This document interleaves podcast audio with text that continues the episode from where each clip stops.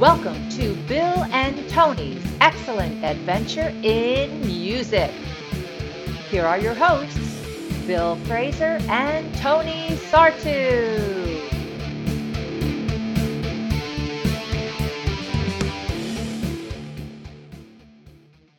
Welcome to Bill and Tony's Excellent Adventure in Music. I'm Bill, And I'm Tony. and we are going to explore our love for music by sharing some facts and our thoughts on some of the best albums of all time. And today's album is The Colour and the Shape by Foo Fighters. Woo! The Colour and the Shape was released on May 20th eh, of 1997. It has certified sales of 3.5 million units worldwide, with 2.4 million of those being sold in the US. This album is particularly noteworthy because it is the first one that we're doing that is not ranked on any of the three Rolling Stone lists that we've been using as our baseline. This is the whole spirit of season two. Why did we choose uh, the color and the shape for this one? For, for me, it's a couple of things. For, first and foremost, I absolutely love the Foo Fighters. They're my favorite band, and I absolutely love their whole catalog. And this album is particularly meaningful for me. But beyond that, you and I have been talking a lot lately about setting up for season two, and with the Taylor Hawkins tribute concert just happening on September 27th in Los Angeles, we felt it was a good time to do a tribute to the Foo Fighters and do the color and the shape. So before we get to that, Bill, why don't you tell us what was going on in the 90s, 97 timeframe?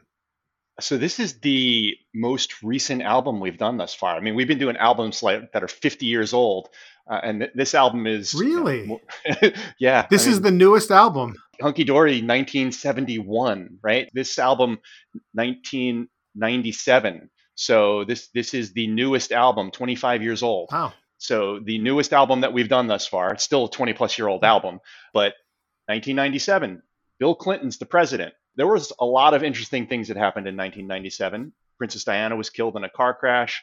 Mike Tyson bit Evander Holyfield's ear. He, you know, made him the meal deal. Uh, Tiger Woods won his first Masters championship, the youngest ever to win a Masters. Boris Kasparov, the great chess champion, lost to a computer. It was the first time ever that a computer, IBM Deep Blue, beat a chess master. J.K. Rowling published Harry Potter and the Philosopher's Stone in the UK. Netflix was founded. Google.com was registered as a domain. And Carlos the Jackal is caught and sentenced in France, Tone. Wow, the Jackal. In the movies, we've got Titanic, The Full Monty, Donnie Brasco, Good Will Hunting, and LA Confidential. So a lot of really, really good movies going on in 1997. There were some t- interesting TV debuts in 1997 South Park, Buffy the Vampire Slayer, King of the Hill, Ally McBeal, The View, and the Teletubbies. In sports, Pete Sampras won his 10th Grand Slam. He won Wimbledon. I uh, have a special connection to the Teletubbies. My nickname in one of the teams I was on back in this time frame was Tinky Winky. Dude, you can't do you can't do that while I'm taking a freaking drink of tea. I What- swear. you trying to kill me? You're trying to kill me. yeah, I was Tinky Winky, and uh, my my boss at the time, she um, bought each of us little uh, Teletubbies like Beanie Baby type dolls, and you know, and we each had our assigned character, and I was I was Tinky Winky. I, I, I got, I've got nothing. So there were some really interesting number one albums that year. There were a total of 28 different albums. You know, we've had some years where there's been seven number one albums for the whole year, 28 different number ones that year. The one that was at number one the longest was No Doubt with Tragic Kingdom, and they had the first seven weeks of the year. Uh, and they actually had been number one at the end of 1996. So that was a carryover. So no doubt Tragic Kingdom was the longest tenured number one. The top seller for the year was Spice Girls with Spice. And it was an interesting year because the entire spectrum of music was represented. You had the divas with number one albums. Mariah Carey, Barbra Streisand, and Janet Jackson all had number ones. You had pop with Tragic Kingdom and Spice, uh, as well as Boyz II Men and the Men in Black soundtrack. You had country represented. George Strait, Garth Brooks, and LeAnn Rimes all had number one albums. Classic rock was in the mix. You had U2, Aerosmith, and Fleetwood Mac with number ones. And you even had metal and electronic punk represented with Metallica and The Prodigy. Uh, but more importantly, this year signals what I call, and I didn't read this anywhere, but I, I think it signals the cementing of hip hop and rap into the mainstream because eight different artists were number one in 1977, uh, 1997, uh, and they include uh, Wu Tang with uh, Wu Tang Forever, and then you had Notorious B.I.G. with Life After Death. That was released posthumously after he uh, died in March. This was released in July, and then you had albums also by Puffy, uh, Puff Daddy, and Mase, and then Puffy and Mase were featured on uh, Biggie's "No Money, Mo, Mo, Problems," which is really so one we, of my favorite songs. So, as we do more current albums, does that mean that you're going to do a rap album with me? I mean, it depends. We'll right. we'll discuss. Maybe maybe I'm going to keep i I'm going to keep I'm going to keep chipping away at you on that. So. Season three, I'm gonna have some uh, things that I'm insisting on for season three, and then maybe we can trade off for uh, a rap uh, album in season four. We, we will see. Yeah.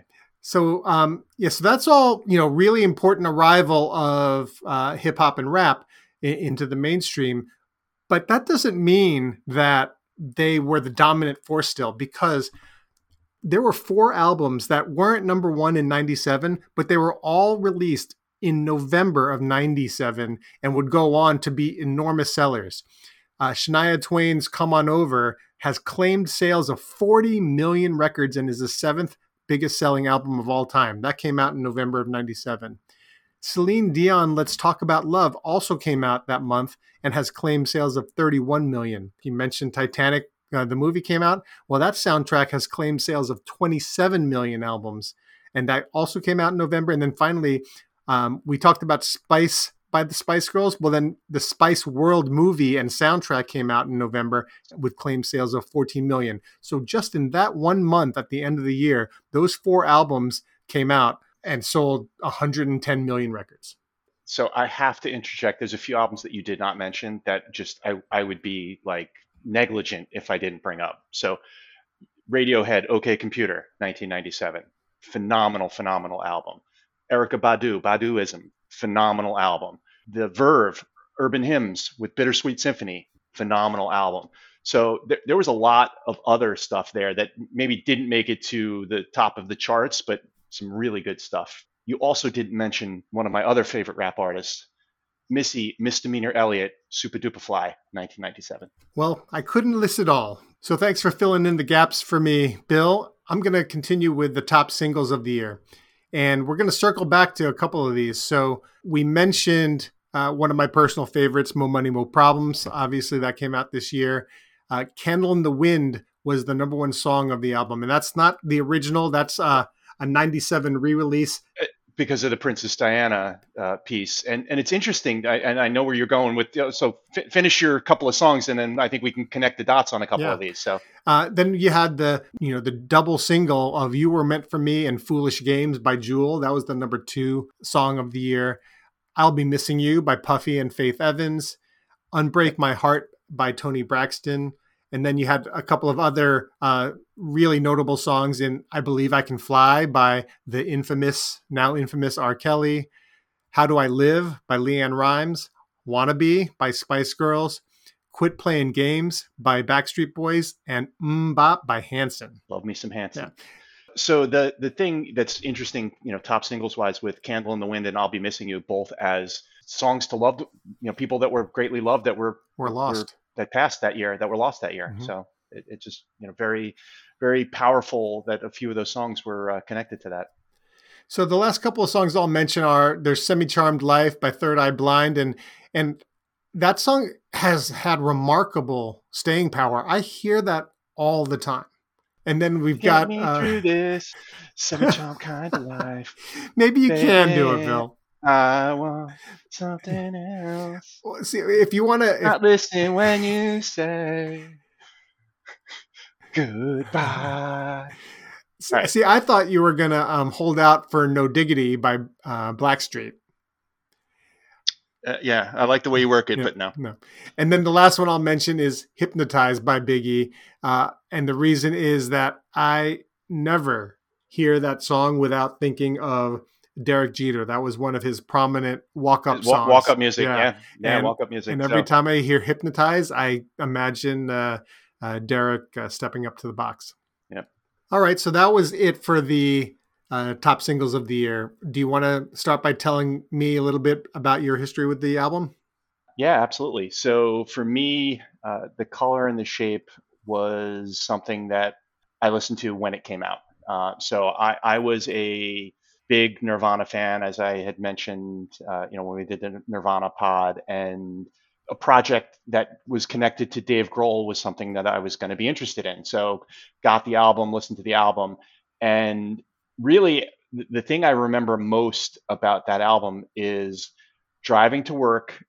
Grohl was on Howard Stern in the morning, and it was it was a few months after the album came out, and Howard Stern pushed Grohl to play something, play something live in the studio, and he had he had never done Everlong acoustic. He's like, I don't even know if it's going to work. I mean, I, I, can remember the clip vividly. I don't even know if it's going to work. I, I, you know, I'm not sure. I'll, I'll give it a shot. And he goes into playing Everlong, and the song went from a song that I really liked on the album to a song that I couldn't get out of my head. Um, and became one of my favorite songs of all time. So, it, it, and and I remember the quote afterwards. You know, Howard Stern's like, "Man, it really stands up," you know, and and it really did. I mean, it went from being you know this song that was on this album to being something that got viral from that point, and th- that album really kind of took off from there. I want to put a pin in that because I want to circle back to that exact conversation when we talk about Everlong in the uh, track review. Is that All cool? Right. That is cool. All right. Well, then I mentioned earlier that my personal history is very short. I like the Foo Fighters. I saw them. I was lucky enough to see them a couple of years ago. Um, and speaking of friends that we've lost, I got to see it with um, Colleen and Willie, and then my friend Todd Vozdovic, who's since passed. So that was uh, one of the last really good times that I had with him while he was healthy. Um, so shouts to Todd. The Foos were amazing in concert. So I was not a longtime fan. I was familiar with, you know, the songs that everybody knows, um, but I wasn't a fan. But really, as has happened so many times as we've done these shows, digging into the albums, I've really just fallen in love with the music. So short personal history, but love this album. All right, All right so, so now why don't we talk about the album a little bit? yeah, Great. So um, I'll start with just some quick album facts. We have, uh, you know, Dave Grohl is the band leader, obviously, uh, lead vocals, guitars, and drums. Pat Smear is the uh, lead guitarist. Uh, Nate Mendel is the bass player, and Gil Norton produced the album. They started recording the album at a place called Bear Creek Studios in late 1996, and this is like a 10 acre farm in rural Washington. And Grohl described those sessions as kind of a bad experience. And they used very little of the material from those sessions uh, in the final uh, recording of the album. They took a break for the holidays, and Dave went home to Virginia, uh, visited and hung out with his mom in his childhood home. And while he was there, he did some recording and he came up with the chord progression for Everlong and and he figured out that song and and that song really opened up the door for the rest of the album. They they came back, they reconvened, uh, they decided to go down to Grandmaster Recorders in Hollywood, and from January to February of '97, they pumped out the album, and that is the finished product that we have today. And Tone, we, we normally have a segment on album covers, but I'm not going to bother talking about this album cover too much. It's just kind of an odd cover with connected uh, sticks and balls. All right. Well, then why don't we uh, instead spend that time on the artist background? So, as we've discussed in the Nirvana pod, Dave Grohl was the drummer for Nirvana, and while he's the drummer in Nirvana, he's writing songs. And and Kurt Cobain actually encouraged Dave Grohl a lot to write a song. So he would run songs by Kurt, and Kurt was very very much uh, you know supportive of Dave's writing. And Nirvana even practiced several of the songs that would go on to become Foo Fighters tracks, but they never made it obviously onto Nirvana songs. So Grohl recorded a demo tape as a one man project, and he was playing all the instruments, and the tape got circulated and got a lot of interest. And he decided that basically he was going to put a band together around this project. And this is this is post the Nirvana days, uh, so he was looking for people to join him in this band. So he heard about the disbanding of a Seattle-based band called Sunny Day Real Estate, and he drafted the bass player Nate Mendel and also the drummer William Goldsmith. And you noticed that when Tony mentioned the performers on the track, he didn't mention William Goldsmith. Well, William Goldsmith joined the band um, and recorded with them at Bear Creek, Bear Creek Studios. But as Tony mentioned, they scrapped most of that uh, because ultimately what Dave Grohl felt was that Goldsmith wasn't capturing the drums the way that he wanted it to be played on the album, and he wound up re-recording the drums himself, which angered William Goldsmith, and William Goldsmith left the band. You know, um, um, uh, hang on. So there was a uh, there's a line I, I, can't remember if it was uh, the producer if it was Grohl that said it, but uh, at the towards the end of those sessions, uh, one of them described Nate and William as the rhythm section with no rhythm. so, just to give you an idea of the level of displeasure uh, that that Dave uh, had.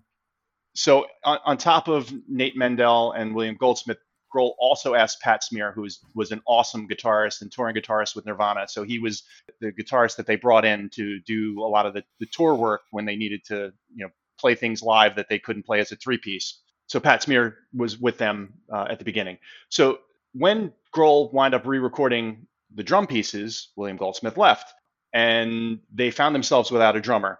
So in the spring of 1997, Dave Grohl picks up the phone and calls his good friend Taylor Hawkins, who happened who happened to be the touring drummer for Alanis Morissette at the time, uh, and he was looking for a recommendation from Taylor Hawkins as to who he could actually find to play the drums for the Foo Fighters. And Taylor Hawkins said, "Hey, how about me?"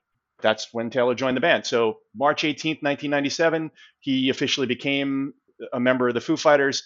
He didn't record any of the tracks on the album, but he did appear in the music video for Monkey Wrench, and he did appear with them on the tour. Uh, and shortly after the album, Pat Smear left uh, and then came back to Foo Fighters in the early 2000s. So he, he left for a bit. And that's uh, kind of the background and lead up to the, the band and, and how they kind of congealed into the color and the shape. That's that's what the band looked like at that point in time. All right. So how about we do some something you might not know? Oh, I love it. So I'll start with my usual softballs. The the first one is the origin of the album title. You've got the color and the shape and it's not anything deep or meaningful. It really stemmed from during one of the recording sessions, Gil Norton, uh, the producer, liked to go in his you know uh, downtime and he liked to go thrifting. And he picked up a bowling pin and they asked him, "Well, why did you buy this?" And he goes, "I like the color and the shape of it." and they they for some reason that phrase just really resonated with them and they decided to name the album and and as further proof of that you'll notice that the spelling of the word color is the british spelling with the o u r and that is a nod to the fact that gil norton was british and he was the uh, originator of the title of the album so that's my first little tidbit the second one is uh, one of the later tracks in the album is called walking after you and uh, while this album came out in 97, uh, sometime in the 2000s, I can't remember exactly when, uh, they were doing one of those X Files movies. So it was long after the series had ended, and they're now doing the movies. And Dave was a huge fan of the show. So he re recorded uh, Walking After You and he submitted it to the producers of the X Files movie, hoping that they would use it. And sure enough, they did. And he said that he was hoping that they would like it because he felt it was a song about like longing love. And he was hoping that in his imagination, that song would be uh, emblematic of Mulder and Scully finally getting together. So you gave me a softball connection to my first something you might not know. So I love the X Files tie-in to, to my first something you might not know. You ready for it? I, I and I, I love the Gil Norton piece, the color and the shape. I actually didn't know that, and I love the spelling, the hat tip. I, I think that's awesome. There you go. So hit me. All right. So do you know what Foo Fighters means, Tony? I am embarrassed to say I have not a clue. All right. So Dave Grohl is a huge UFO enthusiast. So he was reading all kinds of books about UFOs and and uh, all the uh, things that kind of go along with it. And back in World War II, the Allied pilots, what they called UFOs were Foo Fighters, and ah. that's how he came up with the title for Foo Fighters. Wow! And the, the name and the name of his recording company is Roswell Records. again because he's so fascinated and and and and loves the whole UFO of it. I had no idea. That's an incredible connection. That, that explains the. I remember reading like he loved the X Files. I said, "Boy, that's just you know a little weird to be super passionate complete, about the X Files." Complete enthusiast, complete enthusiast of, of UFOs, like uh, completely excited about it, and yeah. Well, now it makes a lot of sense. All right, so I got I got a few more for you. Not, nothing uh, nothing as deep as maybe some of the, the past ones we've done, but I got a few more that are that are interesting. So, uh, post Nirvana, so right after the band split, Grohl gets a call from one of his absolute idols, Tom Petty, and Tom Petty's drummer had left the Heartbreakers, and he said, "Hey Dave, I know you know you've got a lot going on with you know Kurt's death and whatnot, but I'm going to be on Saturday Night Live. Would you join me as the drummer for the Heartbreakers on Saturday Night Live. Wow. So Dave Grohl joined Tom Petty and the Heartbreakers in their performance on Saturday Night Live and then was asked to join the Heartbreakers as their drummer. And he had to think long and hard. And I actually remember this in, in I read uh, Dave Grohl's book, The Storyteller, great book. And he really like said he was so conflicted because he loved Tom Petty so much and was you know just so honored to be invited. And there was such a cool band. And he's like, I just can't do it. I want to do my own thing. And he wound up turning them down. Wow. Hey, and so I, I didn't know you were going to do Tom Petty. So this is a perfect uh, connection to, you know, some uh, a recurring theme for us. We get a lot of slack for this, but over the weekend, Stevie Nicks and Eddie Vedder performed "Stop Dragging My Heart Around." Tom Petty, there you go. So we've got Petty, we've got a little Ed Ved, and then we've got you know our our uh, patron saint Stevie Nicks. All right, I, and so I've got another another tie into uh, another pod that we did with Prince. So here's here's another another little something you might not know. So the Foo Fighters and specifically Grohl love Prince's music, and and they really wanted to do one of his songs. So they covered "Darling Nikki," and they wanted to put it out on one of their albums. Prince went berserk and was not okay with it. And to this day, they've not been able to release that on any of their any of their albums. So I, I, think there's a bootleg of it out there somewhere and whatnot. Wow. But they've not re- they've not released it anywhere. But when Prince did the Super Bowl, and whether this was an FU or whether this was a I like you guys too, Prince did Best of You at the Super Bowl. Did he really? So he did. So Prince at his at his Super Bowl performance did Best of You. Well, um, so for something that you might not know, now me and Prince have something else in common because I've been doing best of you for the last six months in my house, and I'm pretty sure Colleen and the kids want to poke their ears out every time they hear me uh, start it up. So me and Prince, best of you fans. there you go. There you go. There you go. All right. So last last little tidbit, and I think this can kind of play into some of the conversation we have about the tracks.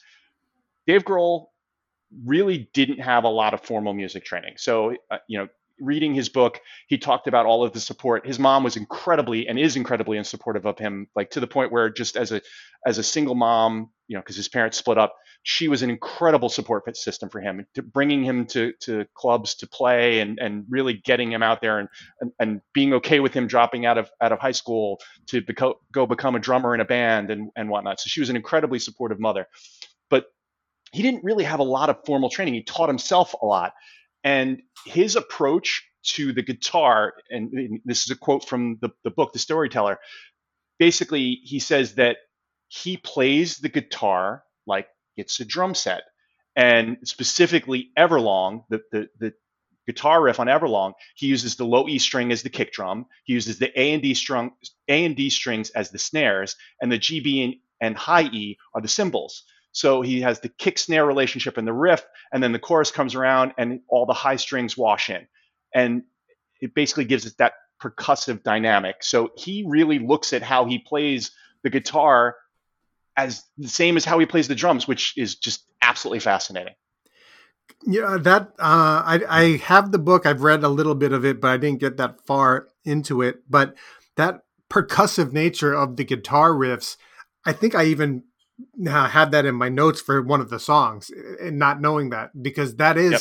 how his guitar plays it's it's Com- like a percussion instrument yeah completely agree completely agree that's one of the things i love about them so yeah. yeah i guess that's a good segue then so why don't we start talking about the tracks all right so the lead off track is a song called Doll. And it's it's really kind of strange, but I think it's a really cool way to open the album because it's almost like a prelude, you know, like an intro or uh, like a prelude to it. Like we're about to uh, rock, so let's just warm you up, ease you into this. There's a lot of on this album soft and hard. Like he he they really mix the soft and hard really really well, and and the soft vocal start on this song, and it and again goes back to something I think we were talking about on the last podcast on on uh, Pearl Jam. It almost sounds like a radio the vocal, mm-hmm. the soft vocals, it sounds like you're hearing it on the radio in the background. It's so cool. It's exactly what I was thinking was the, how the uh, how 10 opens up with once. And and yep. it's not quite exactly the same but it's the same concept of just sort of same, lulling you in. Yeah it's the same vibe. It's and then, the same and vibe. Then, and it's and, and it's similar again back to pink floyd wish you were here where it kind of brings you in with the you know kind of sounds like you're listening to the radio and, mm-hmm. and, and you know back in the day right? So it's it's very cool opening. So you touched on the soft and hard and and folks, uh, Bill and I haven't talked at all about any of these songs, any of this album, uh, and unfortunately, it sounds like we're going to have a lot of the same themes yeah, when we talk about these songs because that's all over my notes. Yep. All right, so we go from Doll to Monkey Wrench. So Monkey Wrench with the hard guitar open and the killer pause.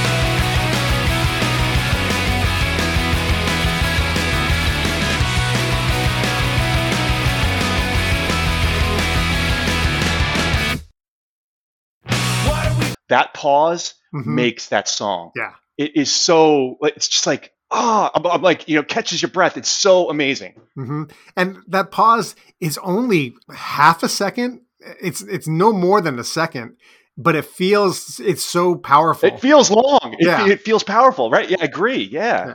Uh, yeah, so Monkey Wrench is, is is such a great song. It you know again coming out of Doll and then you go into Monkey Wrench and it, it's so hot. And this I'm looking at my notes and and it's propulsive, you know, and it's propulsive yeah, just, just and energetic. Killer, killer and rock song, absolute killer rock song. I didn't have a lot of notes on lyrics, but I do love the bridge in on this song. The you know one last thing before I quit, I never wanted anymore.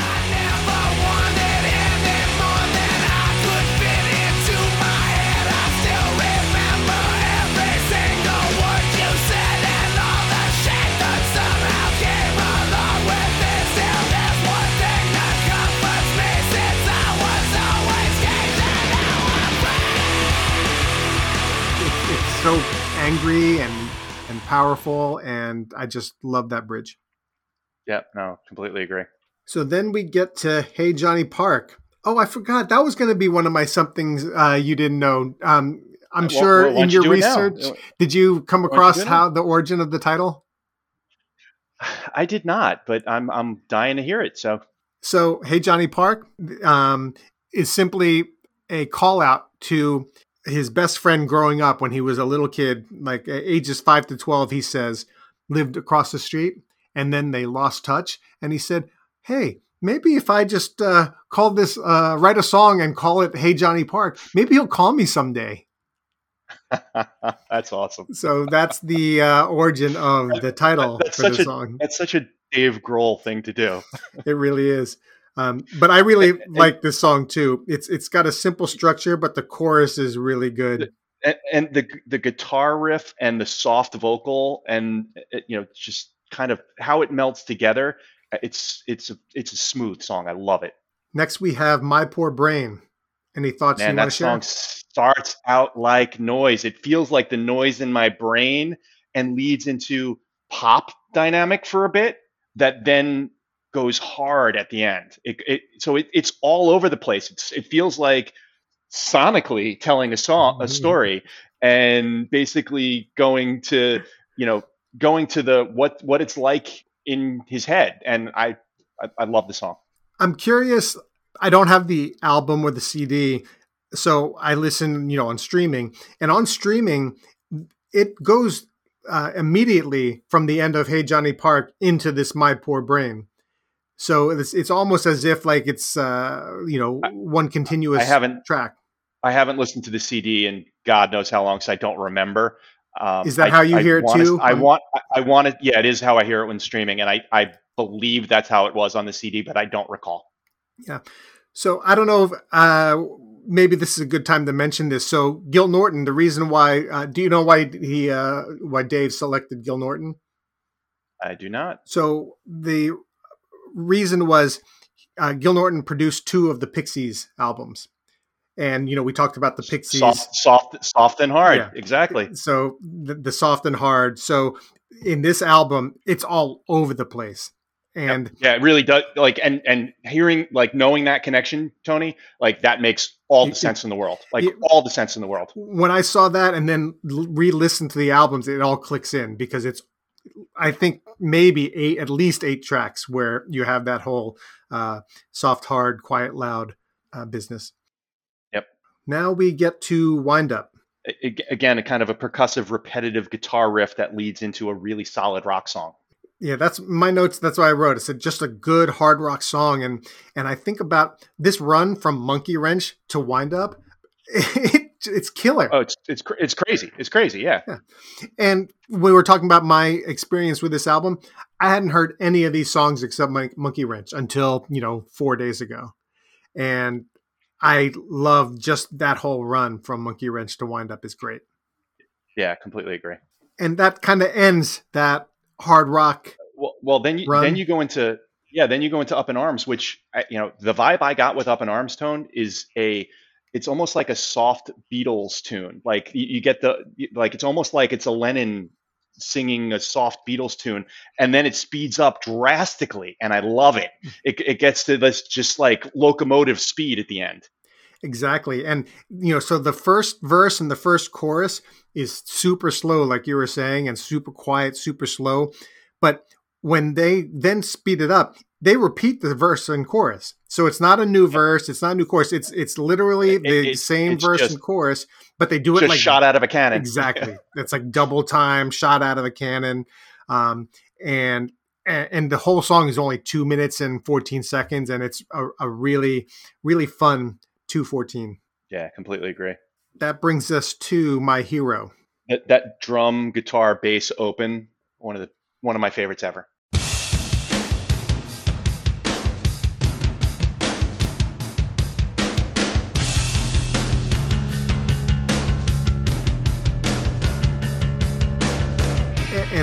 Yeah, it, it's it's iconic. It's an iconic song, It- and he wrote this uh, a month after Kurt Cobain's death.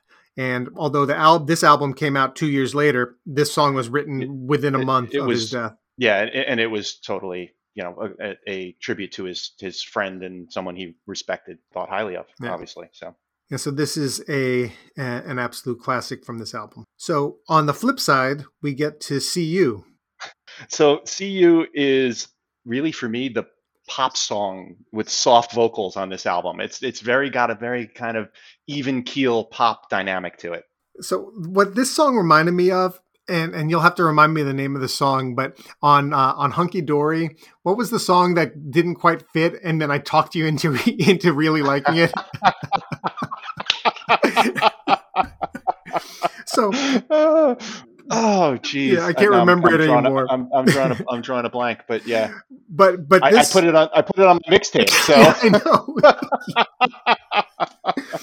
uh, so see you just it it doesn't fit. I don't I don't really you know it, it's uh, it's not a bad song, but it doesn't make any sense in this album.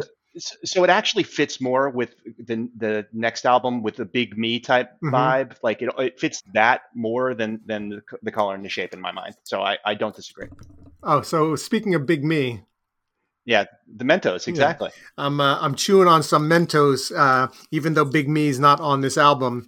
Um that's actually my first recollection of the Foo and Fighters. and, I, and and tell them look what i got look what i got i got ah, mentos too nice. so yeah, so see you. I don't understand what it's doing on this album. And one thing that but I but I like I like the song. I just I, I I- I don't disagree with the comment though. I think it's it's maybe not the right place for it. I'm looking down at the notes that I jotted, and I said it's a perfectly fine song, but I'm not sure how well it fits sonically or thematically. So Yeah. you've said sonically, I've said sonically.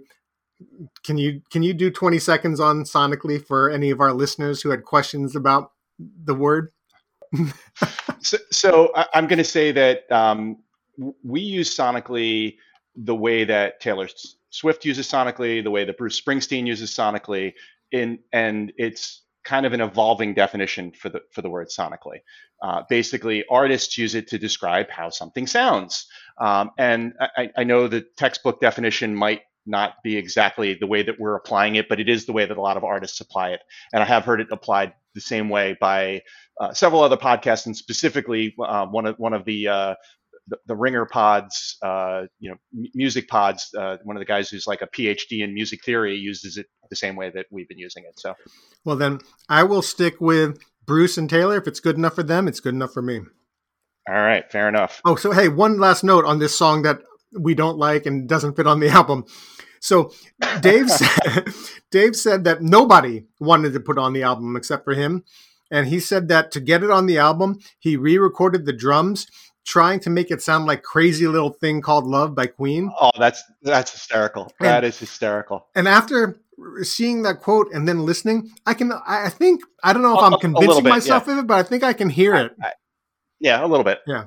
All right. So see you. So here we go to enough space so that you know rock song open softer lyrics in the middle and then a hard thrash mm-hmm. at the mm-hmm. end like it, it's I, again hard soft hard the dynamic and, and the way that they knit it together just so amazing yeah i don't have any particular notes on this other than you know the the quiet loud quiet and and and that it really rocks at the end so now we get to february stars and this song is it took a while i had to listen to it a couple of times it grows on you. Yeah. Eh, so the first time I um I listened to the album, I did my initial rankings of the of the tracks. I had this 13th. I had this behind Doll. Really? Yeah. The really? first but then the more I listened to it, I'm not going to tell you where it went up, but I guess I'm maybe giving you a little intel.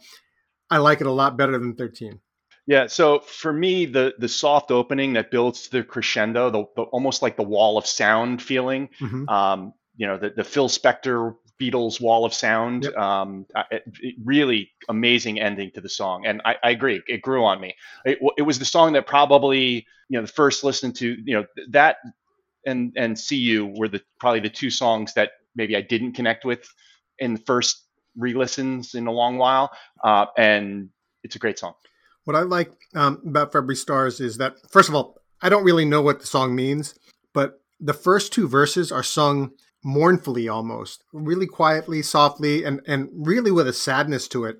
But then um, when you get to the chorus at the end, it's really aching. Like it's not sad, it's hurt, it's painful. It, yeah. Uh, no, agreed. It's it's it's got a whole melancholy to it. I, I ah. completely agree. Yeah, and and this is one that they don't really play in concert. So they they've only played this in concert like earlier, like since 2006 they've not played the song in concert. I would love to see that one live.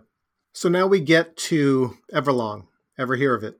One of my favorite rock songs of all time. I, I, it's just an amazing, amazing. And, I here's the thing: like I grew to love it as the acoustic version, and I, I, I you know, if you had asked me 10 years ago, I probably would have said, "Oh, the acoustic version's so much better." ask me today, it's a it's a coin toss. I, the the rock full version of it is just it blows you away, and and especially when you see them do it live. And I've never seen them live. I had tickets to go see them this this year, mm-hmm. um, and obviously the tra- the tragedy with with uh, Taylor Hawkins. Seeing them in watching live performances, it's just an amazing song. It's special. You know, they they do this as one of their encores a lot because it's just a special song.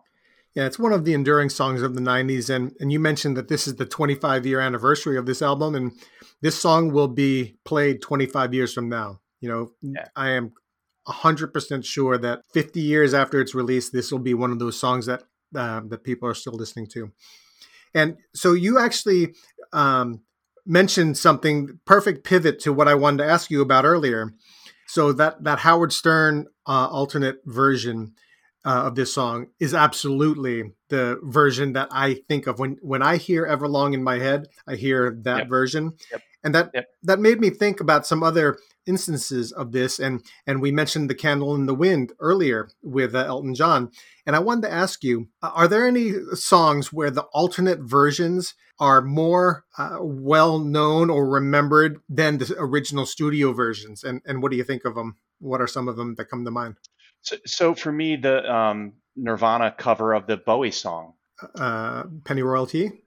No, no, the man, the man. Oh, the man uh, who stole the world. The, the man who stole the world. Yeah. I mean, for me, the man who stole the world. Like, I completely hear the Nirvana version when I hear that song. I, I, love the Bowie version, but the Nirvana version is the version that I hear, and that, that, that MTV Unplugged version, I go straight to that. Well, that's it's it's funny that you or interesting that you said that, said that because one thing I jotted was the all apologies from that. I yep. think that I that, hear that unplugged that unplugged was insane. So yeah, yeah, I hear. I, I don't even know what the in, in utero uh, utero version sounds like. I only know what the uh, MTV Unplugged version sounds like. Yeah. Uh, yeah. So then we mentioned "Candle in the Wind," that '97 version. I don't know if this is true, but I suspect, at least maybe for people of a certain age, that that might be the version that they think of and not the original uh, from Elton John. And then for me, and I know we talked about this all the way in episode one, season one, uh, but Bad by U2, the uh, Wide Awake in America version is absolutely the version of Bad that, you know, is the real one. So I'll call out to one other song for me is um, the, the Allman Brothers, Midnight Rider, the version on Live from Fillmore East, the live version. That I hear that when I hear that song. Yeah, so that's what I wanted to mention when we were talking about Everlong because what can you say? It's it's an iconic song. It's a, it's amazing, and and I think that that to me that that Stern live acoustic version is is the version, even as great as this the one on the album is. Well, I, I think the Stern live acoustic was their viral moment. Like it really basically took the Foo Fighters from where they you know could have been just a nice band too. mm-hmm. I think they got a lot of attention from that Stern session for sure. All right, we're on the way home. So walking after you. I think we so um, soft, soft, open, calm, slow, steady, uh, solid song. Yeah, and I think we uh, we talked about that earlier with the X Files connection. Yep, it'd be uh, I, I didn't see any of those movies, so now you know, it makes me wonder. You know, uh, imagining uh, Mulder and Scully maybe slow dancing in some awkward dark basement I, to this song. I didn't see any of the movies either, so can't can't help you. Yeah. All right, so now uh, our last one for today, "New Way Home." What do you think?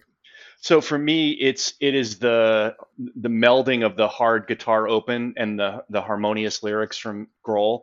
I, I think it's you know even tone in the opening and as a rock song, and then you've got the driving guitar and the driving drum beats, and it slows down at the break and it builds back up with a big finish. You know, you get again that slow, fast, slow, mm-hmm. like it, it and fast, and it and at the end it's this build, build, build, and it's again just awesome. Yeah, no, I really like this, and I think it's a good uh, album closer too. You know, he's taking us on this journey. Yep. Uh, yep. It started love it with as, Doll. Love it as the last track. Yeah, and then we, and we ended it here, New Way Home.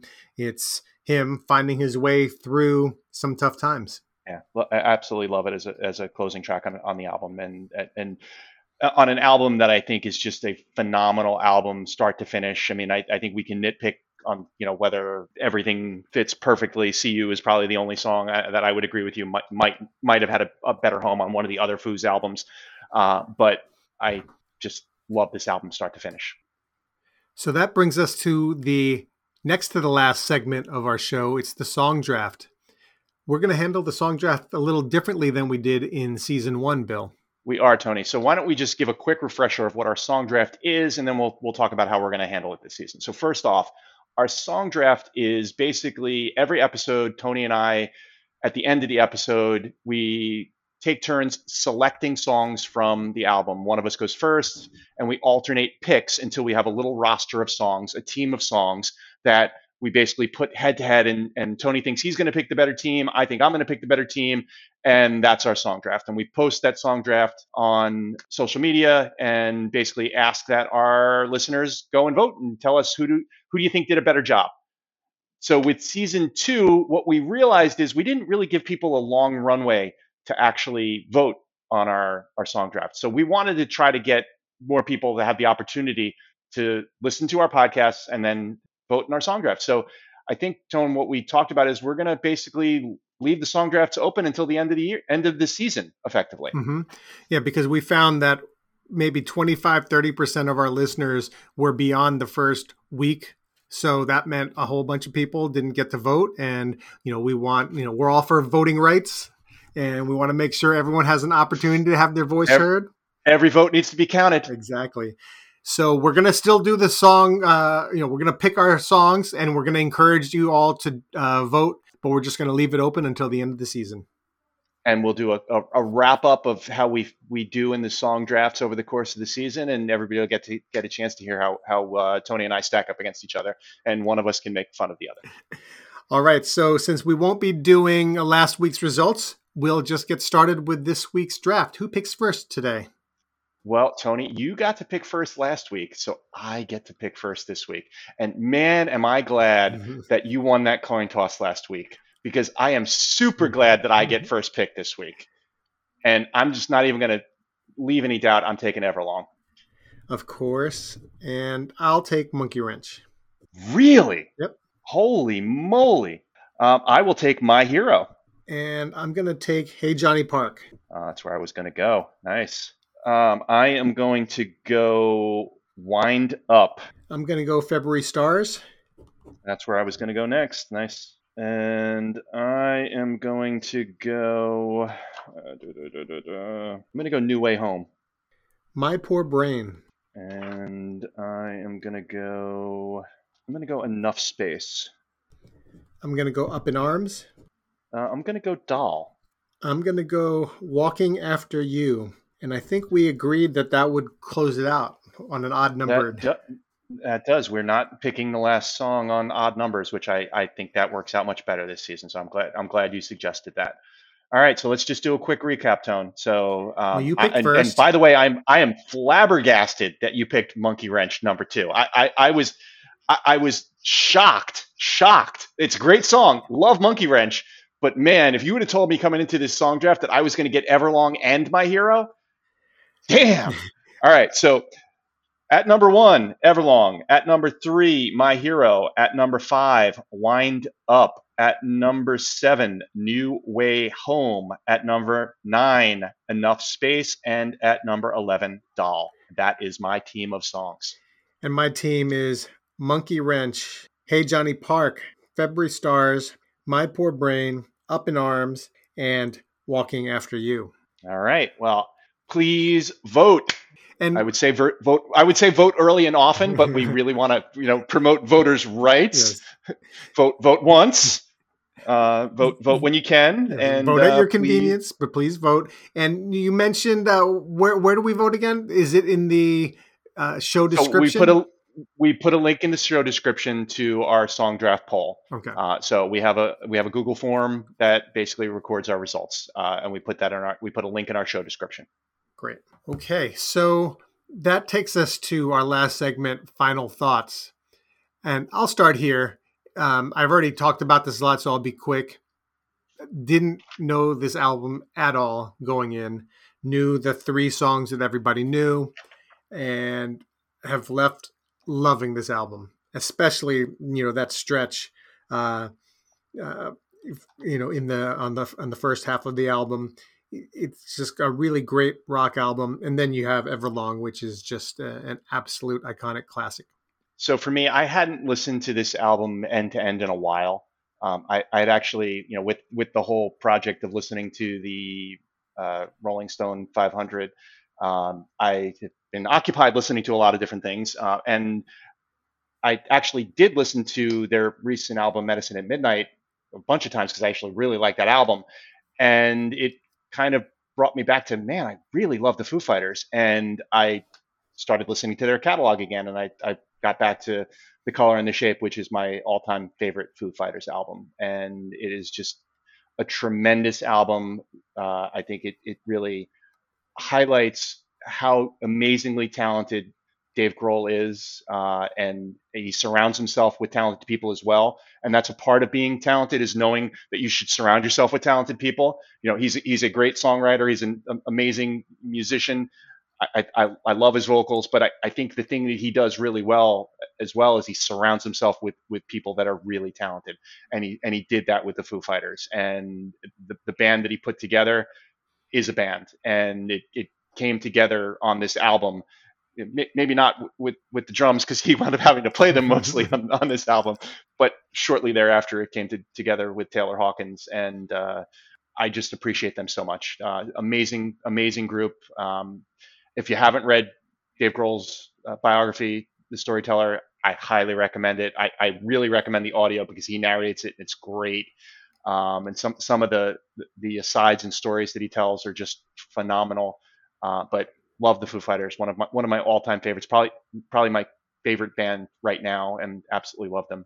Um, and really had to think long and hard uh, about could I afford to try to buy a ticket to that uh, L.A.